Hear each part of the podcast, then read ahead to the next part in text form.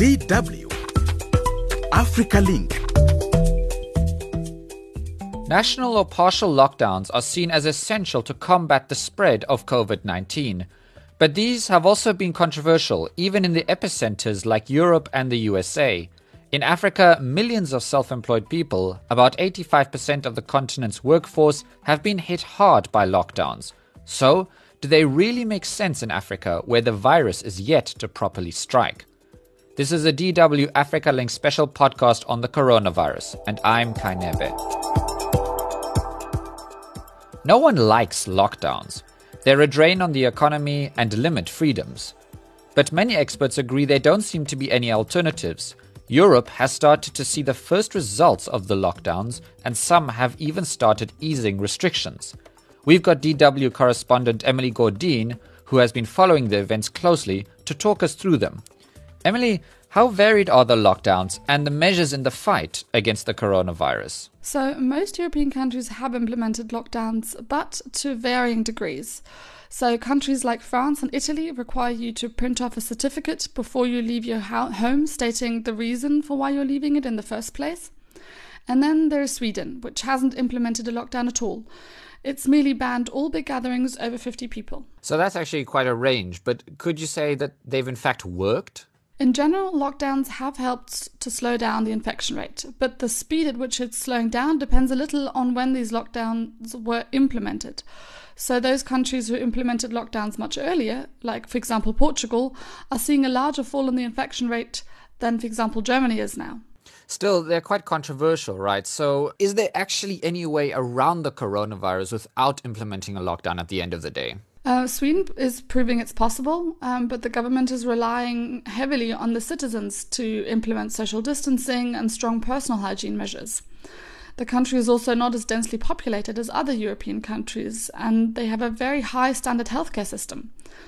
So, in other countries, it's become really clear that the sooner you implement you know certain lockdown measures the better. Because the higher the higher the infection rate is in the beginning the longer it will take to bring it down again. So sweden is quite the exception there. That was emily gordine reporting to us from germany.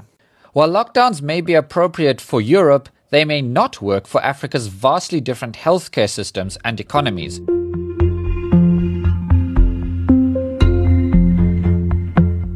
COVID 19 has hit South Africa hardest in sub Saharan Africa, with almost 4,000 cases and at least 75 deaths. President Cyril Ramaphosa responded swiftly with a strict lockdown four weeks ago when cases increased. Health specialist Kerry Cullinan from Open Democracy South Africa has been monitoring the country's response to the pandemic. I think that South Africa was brave to to implement the lockdown early because from other countries the advice is that you hit hard early and, and that um, flattens the curve. But it's come at a huge cost to, to our economy, and I think people are getting really impatient and desperate, um, particularly for food. In response, Ramaphosa announced a significant $26 billion relief package, but implementation has been slow and people are already starving.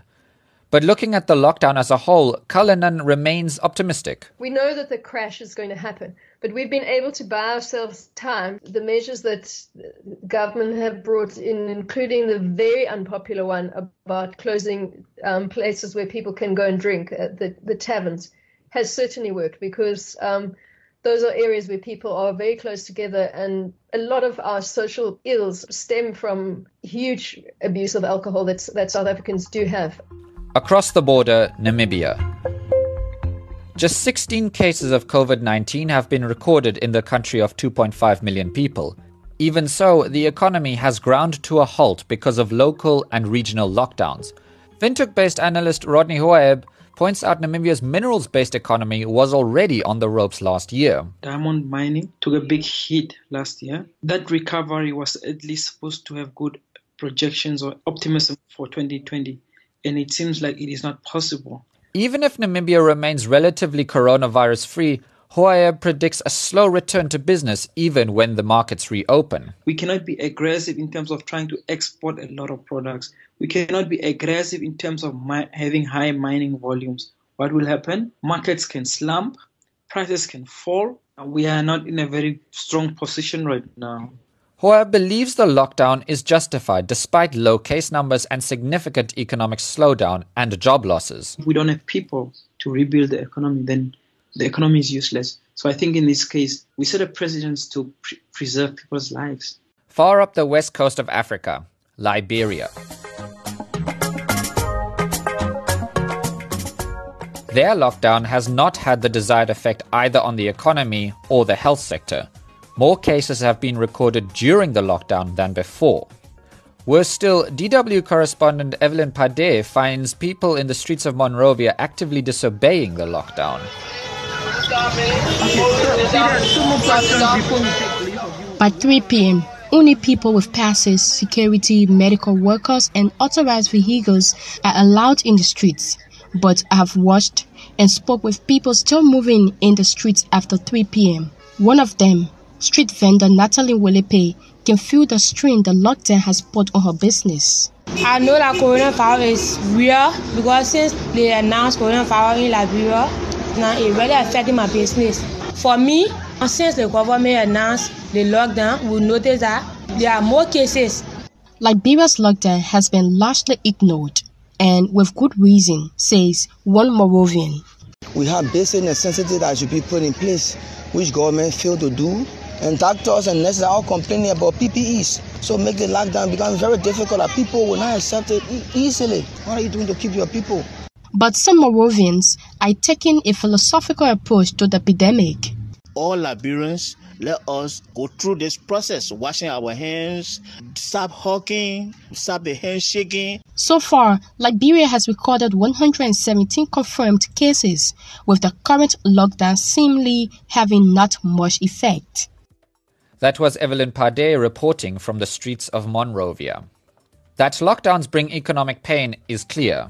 Many African countries face a tough choice lockdown, stop the spread of COVID 19, and risk hunger, or stay open and risk fragile healthcare systems collapsing. This was a DW Africa Link special podcast on the coronavirus. I'm Kai Nebe, stay safe, and join us again next time.